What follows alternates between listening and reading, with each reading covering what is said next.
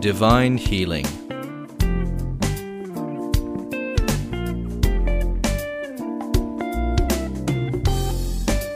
by Rod Anderson.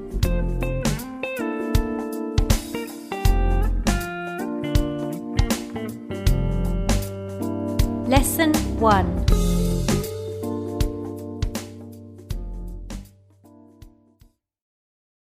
Father, uh, we come to you again today in the name of Jesus Christ of Nazareth. We, we want to approach this topic of healing, Father, very honestly. Your word is full of the truths of what your Son came to do.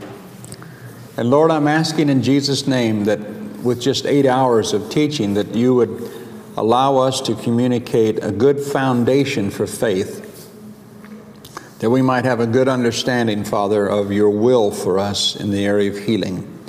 In the name of Jesus Christ of Nazareth, Father, as we start this course, we ask once again for you to please, please grant us your spirit of wisdom and revelation in the knowledge of Christ Jesus. I thank you that even as these words go forth, they open up atmospheres that we might hear what the Spirit of the Lord wants to speak to our spirit. I'm praying, Father, that the word of the Lord will gain entrance into our hearts, that it will go past our mind, that it will get into our spirit, that it will impact every part of our life, Father, so that we might not only know for ourselves what the Word of God says, but that we might be able to inspire others and help others, Father, to want to look into this further for themselves. So we trust you for your anointings. Holy Spirit, I do yield myself to you again. I ask humbly for you to please use me.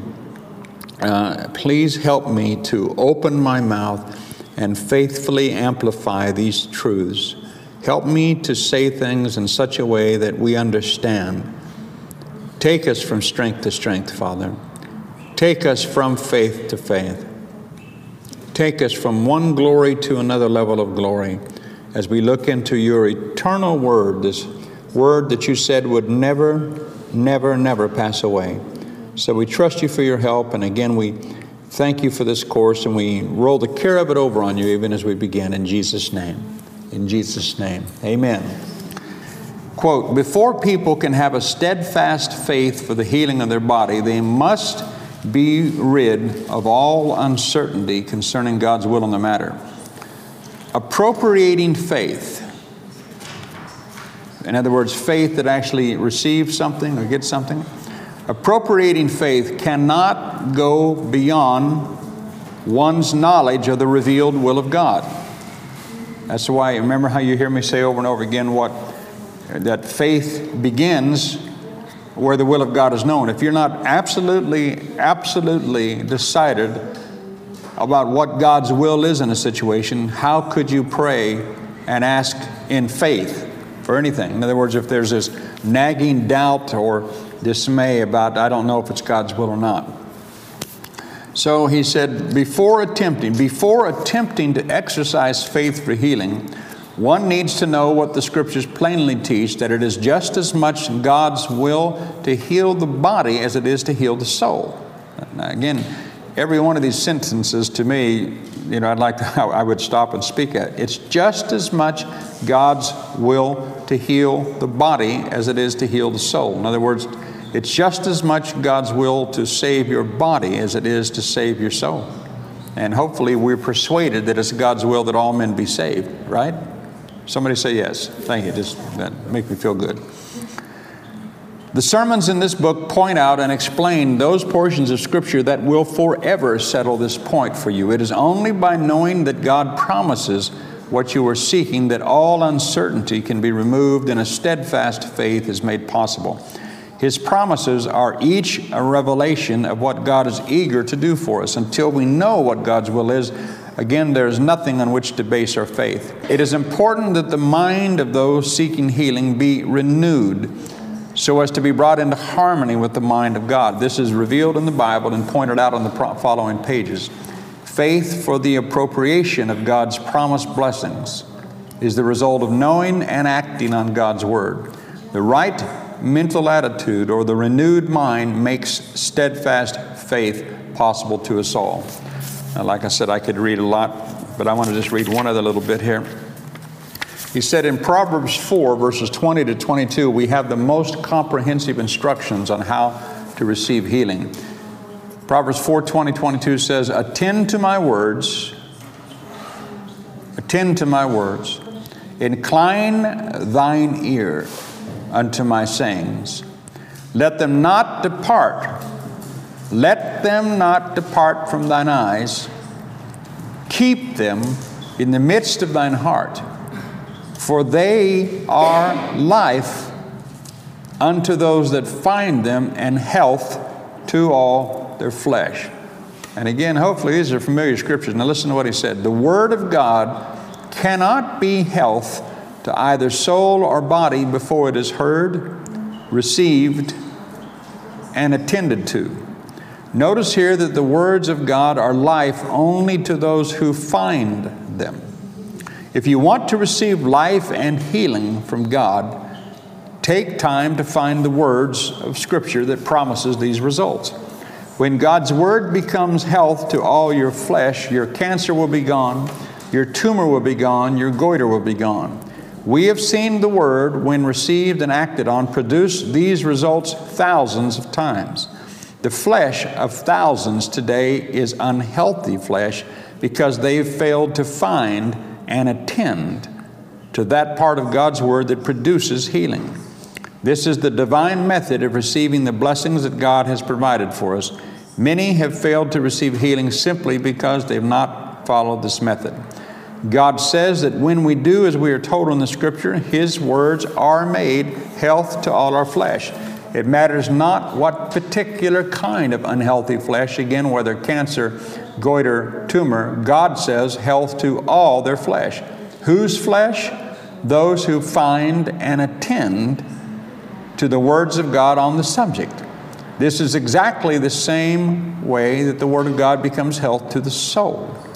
In this comprehensive passage, God tells us exactly how to attend to His words. He says, Let them not depart from your eyes, but keep them in the midst of your heart. Instead of having your eyes on your symptoms and being occupied with them, let God's words not depart from thine eyes. Look at them continually, and like Abraham, wax strong in faith by looking at the promises of God and at nothing else. As the only way a seed can do its work is by being kept in the ground, so the only way that God's imperishable seed can effectually work in us is by it being kept in the midst of our hearts. This does not mean occasionally, but continuously. The reason why many have failed is because they have not done this. Amen. Now, like I said, I've got to be careful or we'd wind up reading the whole book again. But that basic truth, again, no matter what the topic is, remains the truth today. Can anybody, does anybody see that that's true? if we would just somehow catch the, it's it, just catch that. You need if if you need healing. I mean, I need to do this afresh myself. We all need to do it. But whatever the area is, your financial life, your relational life, get a legal yellow pad out there. Get a yellow pad out. Find every scripture that you can find. Get a concordance and find every scripture you can find on that given topic. Keep them before your eyes. That's what he said to do. And as he would say further on in this, and as many of my old teachers proved, if you will do that, well, God's no respecter of persons. He will do what He always said. He said, Those words will become health to all your flesh. Hallelujah. It will produce, remember, because God's word is supernatural. God's word is anointed, and anointings break yokes. And if you keep that stuff around you, it will break off that stuff from your flesh. Hallelujah. This is what we've got to get to us. Okay, so anyhow, we're going to go to lesson one now. And so I want you to turn to Psalm 103 as we just start out here. Psalm 103. We're going to start reading from verse 1. Again, everything's from the Amplified Bible here. David says, Bless affectionately and gratefully praise the Lord, O my soul. And all that is deepest within me, bless his holy name. Bless affectionately and gratefully praise the Lord, O my soul. And it says, Forget not one. Don't forget even one of all his benefits. Everybody say, I will not forget. Don't forget even one of all his benefits. And then he begins to list them. It says in verse 3 Who forgives every one of all your iniquities, who forgives every one of all your iniquities, and who heals each of you of all your diseases. Hallelujah. So, categorically, it says here that one of the benefits, one of the benefits, one of the benefits of serving God is that He forgives sin. He, he just rolls straight over our iniquities and forgives our sin. And it says that He heals all of us of all our diseases. Hallelujah. That's still the will of God today. Verse 4 says, Who redeems your life from the pit and corruption, who beautifies, dignifies, and crowns you with loving kindness and tender mercy, who satisfies your mouth, your necessity and desire at your personal age and situation with good, so that your youth, renewed, is like the eagle's, strong, overcoming, and soaring. Hallelujah. Now, again, I want to say this is still the will of God today. And whatever the topic is, remember that when you first start to look at something like this, the way I had to do it years ago was this you, you have to quit looking at God's Word through your present circumstances. You hear me? Are, are you hear me? Yeah. You have you must not look at God's word through your present circumstances. In other words, and begin to judge truth by what you're experiencing. In every class, we'll make a statement, something to that effect. But again, this is where we speak to this issue. You do not, you're not to live by experiential knowledge. In other words, you don't take your experience and interpret God's Word. You take God's Word and you hold it up against your experience. And you allow God's Word to change your experience in the future, as opposed to allowing your experience to change God's Word. In other words, don't turn it around. But again, many people, like we say over and over again, this is where denominationalism came from. People had an experience with God from wherever they believed and so they began to say that is how God works, and that's only how God works. No, that's how God worked for you.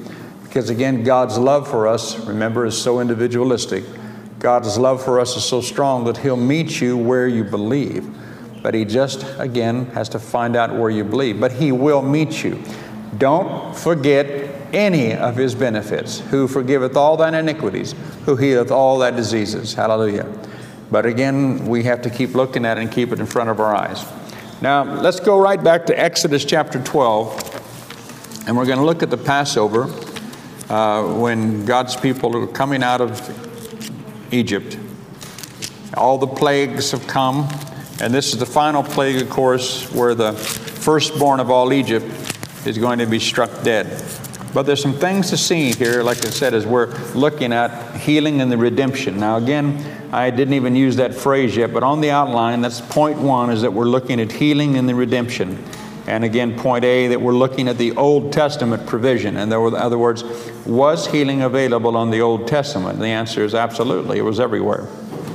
As we just read from the Psalms, David said, and again, I know it's such a familiar psalm, but I wish we'd really hear it. He said, Bless the Lord, O my soul, and all that is within me, bless the Lord. Bless the Lord, O my soul, and forget not one of his benefits. Don't forget. I refuse in Jesus' name to forget. I choose to remember all his benefits. And the two, the major two benefits that he mentions, the first ones are just that he forgives. Thank God. Thank God he forgives because I don't know about you, but I need forgiveness daily. He forgives all our iniquities and he heals all our diseases. And again, see, God help us understand this right from the beginning. we hopefully, even if we don't feel it ourselves sometimes, we believe that God forgives and forgives immediately, don't we? I mean, if we're talking to someone else in particular, remember how I've used this illustration before. If you are trying to help somebody else who's made a mistake, and you're trying to tell them, listen, just come to the Lord and ask Him to forgive you and quit living in that condemnation because He will forgive you. And you will have no problem at all ministering that to a friend, will you? Because you're persuaded beyond doubt. They, when you're just sitting and you put your arm around and say, listen, God will forgive you, just ask Him. Just repent, just say, I'm sorry, just say, Father, forgive me and God will instantaneously, I mean, you do believe that, don't you? I mean, that's what the scriptures promises. God will forgive you not a month from now, not a year from now, but God's forgiveness is immediate, isn't it? Isn't it?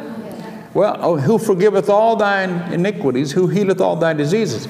You see, the issue is that we should have within our mindset and within our spiritual grasp the very same sense of immediacy in seeing that God's will to heal us is just as secure as God's will to forgive us.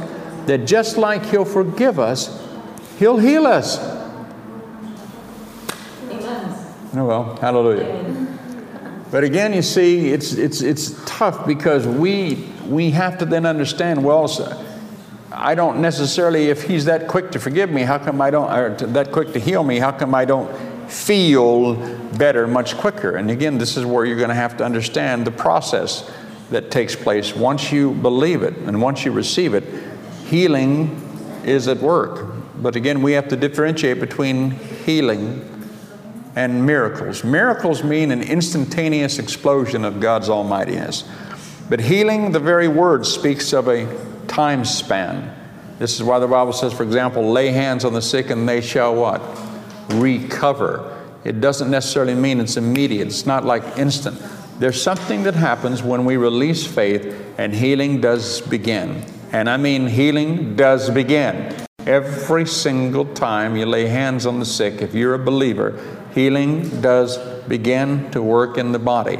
But then, you see, you have to keep that switch of faith turned on, as one man said many, many years ago, because otherwise that very truth, that very power can be stopped, can be aborted, and in other words, the manifestation of it will not take place. Remember again uh, when we talked about how the virgin birth took place, Mary received a word, Mary received a message, Mary received an angelic word that came from heaven and said, uh, be it done unto me.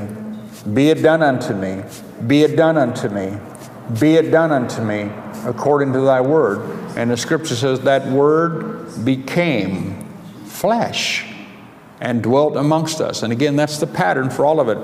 You receive the word of healing into the womb of your spirit.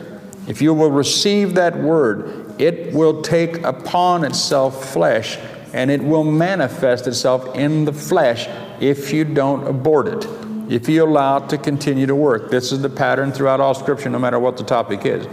But again, how do you abort it? Well, you abort it with doubt, with unbelief, and with confessions that are wrong when you begin to speak totally against everything that you just said in one moment was was true and then you begin to deny its truth 30 seconds later the Bible says a double minded man is unstable in all his ways. Let not that man think he shall receive anything from the Lord. We got to become single minded. Back in Exodus 12, we're going to read almost the entire chapter because we, we, well, at least 28 verses of it, because we need to put in context, because we need you to see the types again in the shadows here about the flesh of this lamb that they ate, knowing that this lamb, of course, represents Jesus Christ. In Corinthians, Paul said, Jesus Christ, our Passover, our Passover is sacrificed for us. Jesus Christ is our Passover lamb. And every time and when we get to the communion table, Remember, every time it says you partake of that, you are symbolically partaking of Jesus Christ, aren't you? Of his body and of his blood. And the Bible says you do that in remembrance of him or to call this truth back into remembrance. And it says, don't partake of it unworthily, not esteeming the worth of what you do. But that is symbolic of the body and the blood of the Lord Jesus Christ, our Passover lamb. So we're going to go back here and say, well, what happened to these people? Now remember the situation here. You're talking about Exodus, the 12th chapter. Remember, there's about 2 million people that are going to come out of Egypt. Okay? It speaks of 800,000 men, but not including the women and the children. Historians say you get around 2 million people. They were under, remember, harsh, harsh Egyptian taskmasters. They were worked to the bone. You do remember, if nothing else, you've seen the movie The Ten Commandments. and you can you remember, I mean, the, the slaves pulling on these huge concrete blocks, all the things. These people uh, had opportunity to have all kinds of broken bones or, or pain and, and bruises in their bodies and what have you. I mean, Two million people. You're trying to tell me among two million people there's not going to be some people that have some problems. But something happens here uh, that we're going to read when they receive this Passover lamb. It's, it's kind of just hidden in there, but let's just read it anyhow. Verse 1, chapter 12 of Exodus The Lord said to Moses, and Aaron in the land of Egypt, This month shall be to you the beginning of months, the first month of the year to you. Tell all the congregation of Israel on the tenth day of this month, they shall take every man a lamb or a kid, according to the size of the family of which he is the father, a lamb or a kid for each house. Remember all the typology again here. I'm going to repeat myself because this is the new course. Every, every head of household was to bring the lamb, a lamb, into their own house. Now remember, three places in Corinthians 1 Corinthians 3, 1 Corinthians 6, 2 Corinthians 3. Paul says, Know you not that you're the temple or the house of God. So, again, if you can see, just like these people brought the lamb into their house, we bring Jesus into our life, into our heart, right? Right? Just say right anyhow. Like I said, I know I'm back in England again. Okay, and verse 4 says, And if the household is too small to consume the lamb, let him and his next door neighbor take it according to the number of persons, every man according to what each can eat shall make your count for the lamb. Verse 5 Your lamb or your kid shall be without blemish, a male of the first year. You shall take it from the sheep of the goats. Again, all typology, Jesus Christ came from amongst the whole people of Israel. Verse 6 And you shall keep it until the 14th day of the same month and the whole assembly of the congregation of Israel shall each kill his lamb in the evening. They shall take of the blood and put it on the two side posts and on the lintel above the door space of the houses in which they shall eat the Passover lamb. They shall eat the flesh that night roasted with unleavened bread and bitter herbs, they shall eat it. Eat not of it raw nor boiled or at all with water, but roasted its head, its legs, and its inner parts. Verse 10 You shall let nothing of the meat remain until the morning, and the bones and the unedible bits which remain of it until morning you shall burn with fire. He says you need to consume the whole lamb. Now, I always stop there because a lot of people only want to consume the part of Jesus that they like. It's like American Thanksgiving dinners. You know, give me the white meat. you know what I mean? People, would you like white meat? Do you like dark meat? You know, you have a preference. You're to consume the whole lamb. They had to consume the whole lamb. This is why Paul said in the book of Acts, he said, I was not negligent to preach unto you the whole counsel of God. We need to consume all of God's word, not just the parts that we like to linger on. Now, watch verse 11. He said, And this is how you're to eat the Passover. Now, listen to this. You're to eat it thus, as fully prepared for a journey, with your loins girded, your shoes on your feet, your staff in your hand, and you shall eat it in haste. It is the Lord's Passover. In other words, when you partake of this meal, it's not to be this leisurely meal that you sit down and you know you have a, a two-hour fellowship over. He said, I want you to have your staff in your hand I want you to have your clothes on, your shoes on your feet. In other words, you need to be prepared. This is important. Listen, you need to be prepared to leave your present circumstances. You need to be prepared when you partake of this lamb. You need to have it in your mind and in your spirit. You need to be prepared to leave your present circumstances. I'm going to read it again, verse 11. And you shall eat it thus as fully prepared for a journey.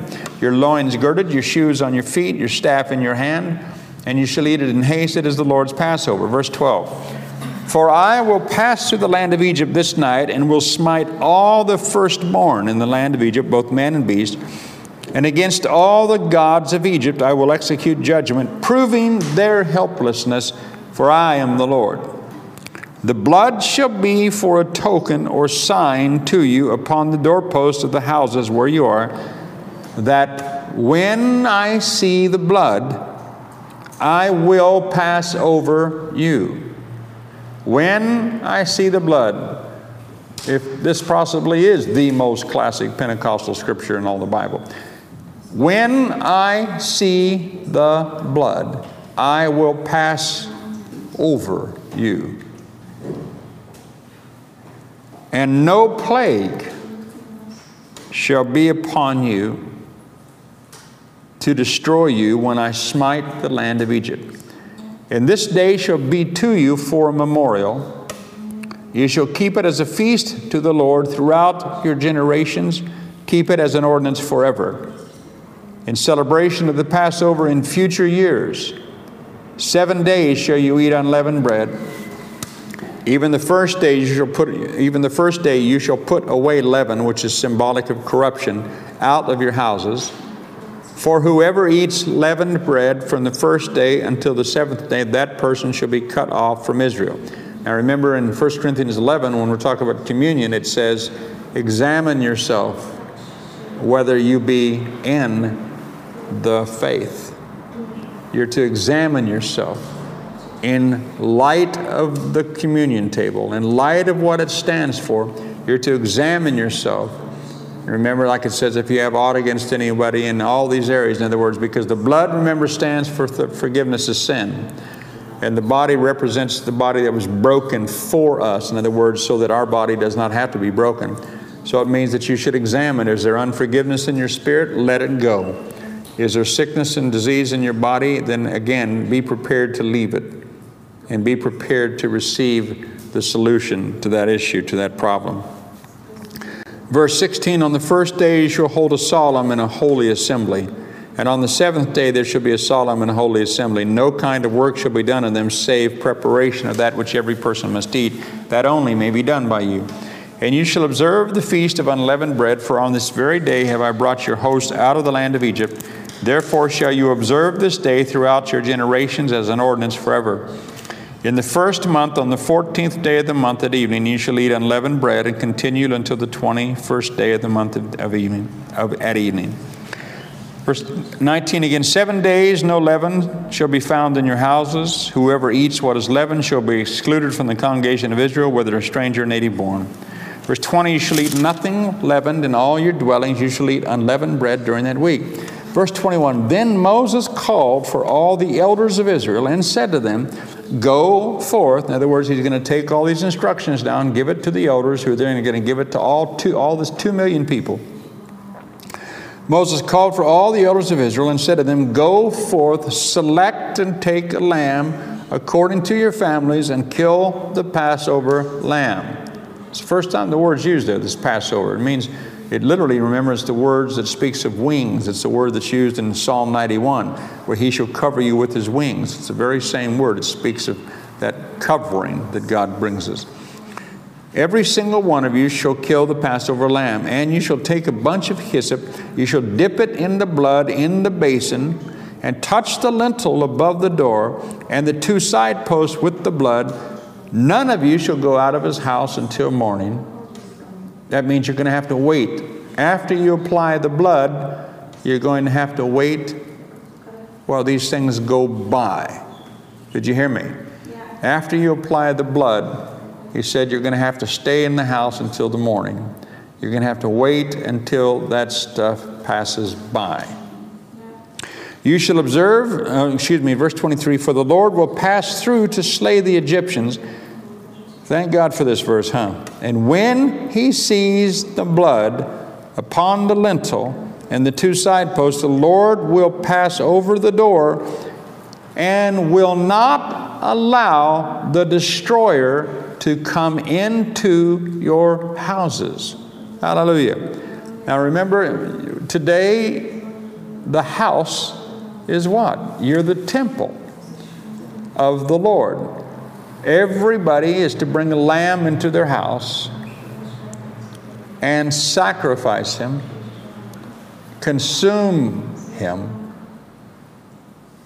and then take the blood and apply it to the gateway, to the gateway, to the entrance of your house, where you go in, where you go out. You're to apply that blood. And again, you can, there's a lot of ways to teach this, but your eyes and your ears are where information comes in, and your mouth is where information goes out. You're to apply the blood in both areas. You're to always have God's word in your mouth. You're to have God's word in your ears. Have God's word before your eyes. Let them not depart from before your eyes, okay? I, you know, I, I wish I could make it simpler, but that's as simple as it can get. you can't get it any simpler. Well, now, I, again, I'm hesitating because I've, I've shared this truth in, in so many of the different courses, but we have to look at this again here. He said, When I see the blood, now, and I always ask this if, if, if, if these people would have obeyed the Lord and they all brought a lamb into the house, if they had not sacrificed and killed that lamb, would the destroyer have had the right to come into their houses? What's the answer? Yes. right? Does that mean the Lord doesn't love them? Huh? No, no. It just means they didn't fully, they didn't wholly follow him. Remember, Jacob and Caleb, Numbers 14, a little later, there's that phrase says they had a different spirit. They wholly follow. Some people follow the Lord a little bit, but then there's those who follow the Lord completely. If they'd brought that lamb into the house and they'd killed it, and they consumed it. In other words, just num, num, num, eat this word, just eat it, just consume the whole lamb, but didn't apply the blood, would the destroyer have still had the right to come to their household? And the only answer you can come up with is yes, absolutely. Because the principal issue was what? Not just having the lamb, not just having sacrificed the lamb, not just having consumed the lamb, but taken that part of the lamb that represents life, because the life is in the blood, and applying that life to the entry points of the house. You have to apply the life to the entry points of the house your ears, your eyes, your mouth. All through Scripture, you know, Joshua 1 8, let this book of the law shall not depart out of your mouth, but thou shalt meditate therein day and night, so that thou mightest observe to do according to all that is written there. And for then you shall make your own way prosperous, and you shall deal wisely in life and have good success. All right? But you have to do, you have to apply the blood. Now, I always just quote this, but I want you to turn to John 6, John chapter 6, so that I can make reference to this and actually read it. John chapter 6. Jesus said here in verse 48, now this is when he's around, uh, all his disciples are with him, and he's in front of the Pharisees and the Sadducees. And he said here in verse 48, he says some stuff that really upsets these people. John 6, verse 48 from the Amplified Bible I am the bread of life that gives life. I'm the living bread. Your forefathers ate the manna in the wilderness, and yet they died. But this is the bread that comes down from heaven, so that anyone may eat of it and never die. Verse 51 I myself am this living bread that came down from heaven. If anyone eats of this bread, he will live forever. And also, the bread that I shall give for the life of the world is my flesh, my body. Then the Jews angrily contended with one another, saying, Wait a second, how is he able to give us his flesh to eat? In other words, they're hearing him literally and trying to interpret what he says literally, and they're freaking out, aren't they? They're saying, Well, wait a second, except you eat my flesh? What? What? How, how is he going to give us his flesh to eat? Verse 53 Jesus said to them, I assure you, most solemnly I tell you, and, and that's, I mean, you know, when you really hear the, his heart here, I assure you, most solemnly I tell you, he said, you cannot have. And listen, you cannot. We cannot. We cannot. You cannot have any life. You cannot have, you will not have any life in you unless you eat the flesh of the Son of Man and drink his blood. Man, that's powerful. I'm telling you, it's so simple we miss it. It's just so powerful. You do not have much life in you until you consume his flesh and drink his blood.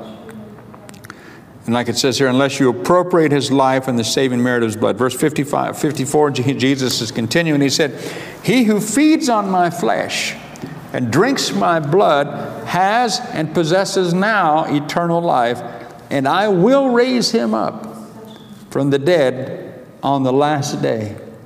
For my flesh is true and genuine food and my blood is true and genuine drink.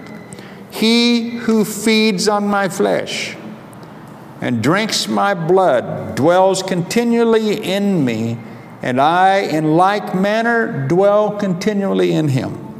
Just as the living Father sent me, and I live by and through and because of the Father, even so, whoever continues to feed on me, Whoever takes me for his food and is nourished by me shall in his turn live through and because of me.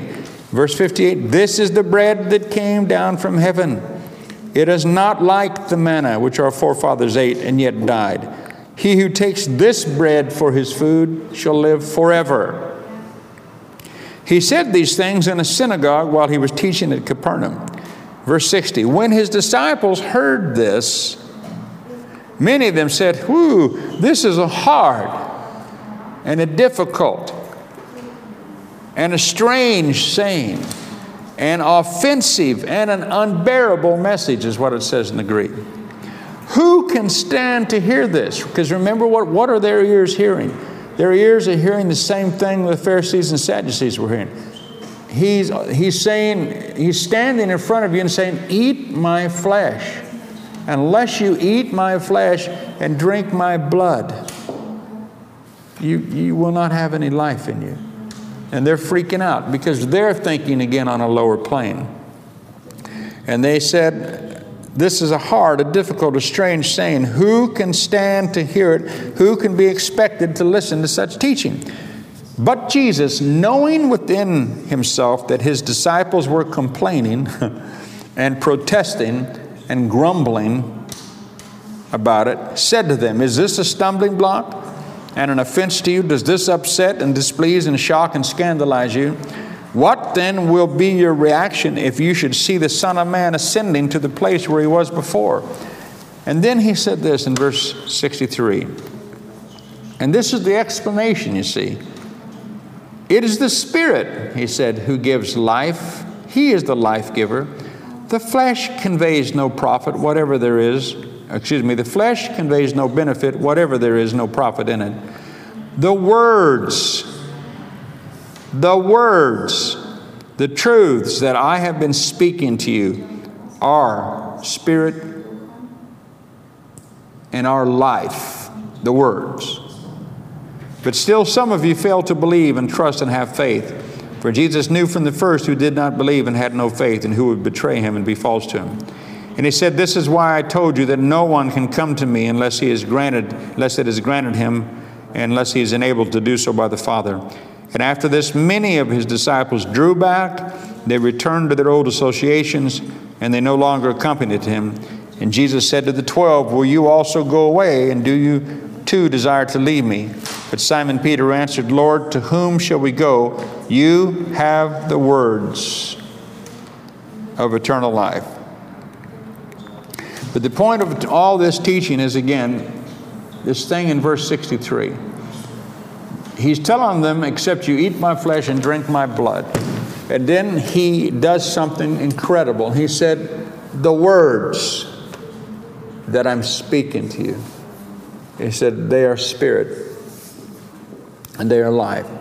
And what he's saying is, when I'm talking about eating my flesh and drinking my blood, I'm talking about you literally consuming the truths and the words that I'm giving to you because that's where you're going to find life. Now, why does that? Why am I reading that in connection with, with Exodus 12? It's because, again, if you're honest about this and you really look at it, Jesus is doing something marvelous. Today, you see, in the New Testament, we don't sacrifice lambs and take blood and apply them.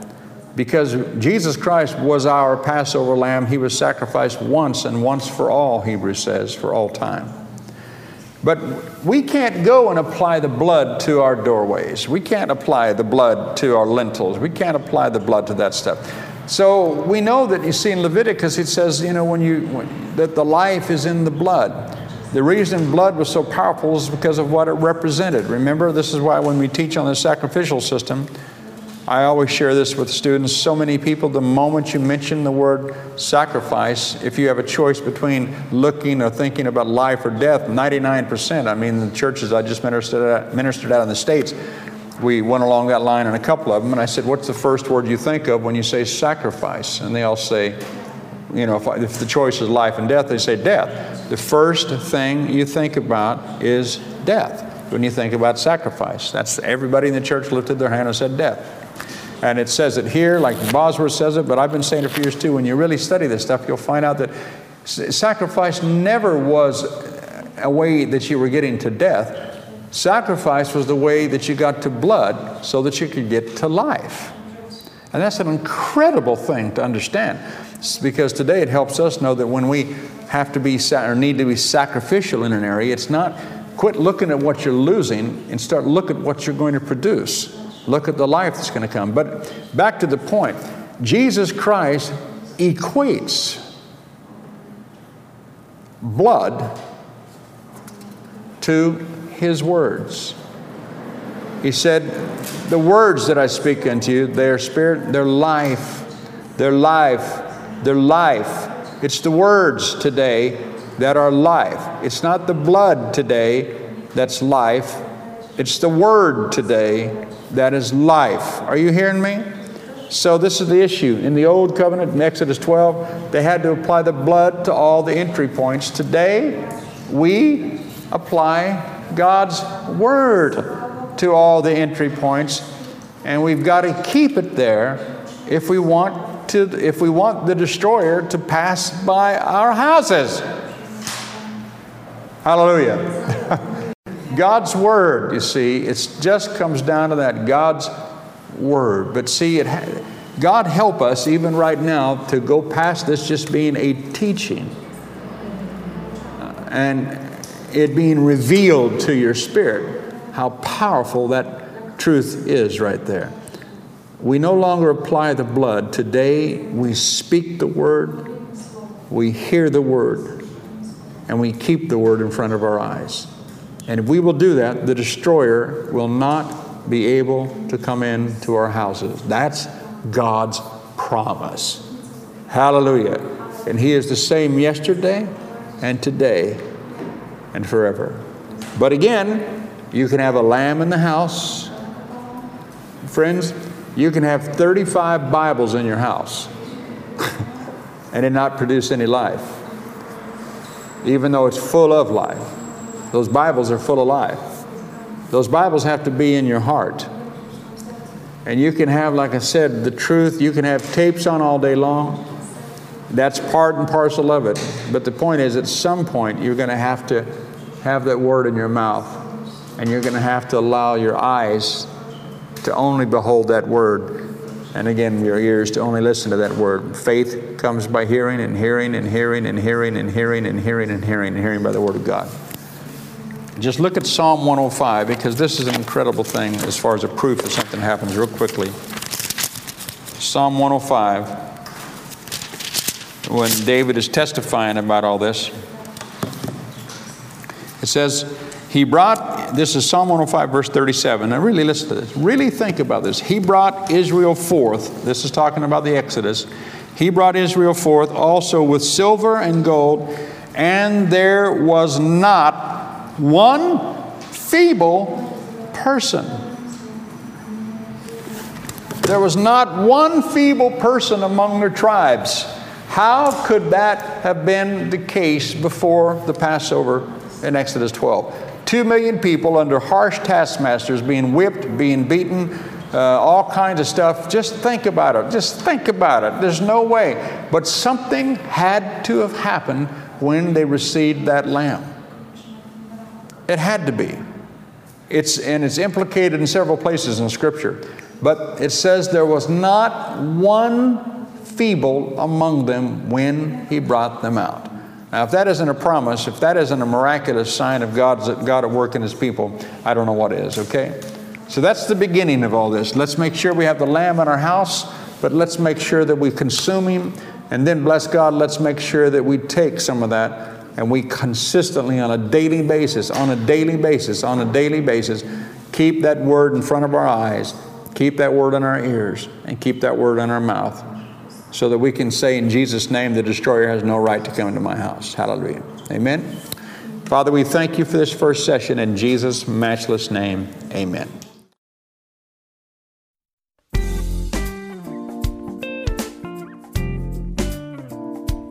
You have reached the end of this lesson. Please insert the next lesson to continue.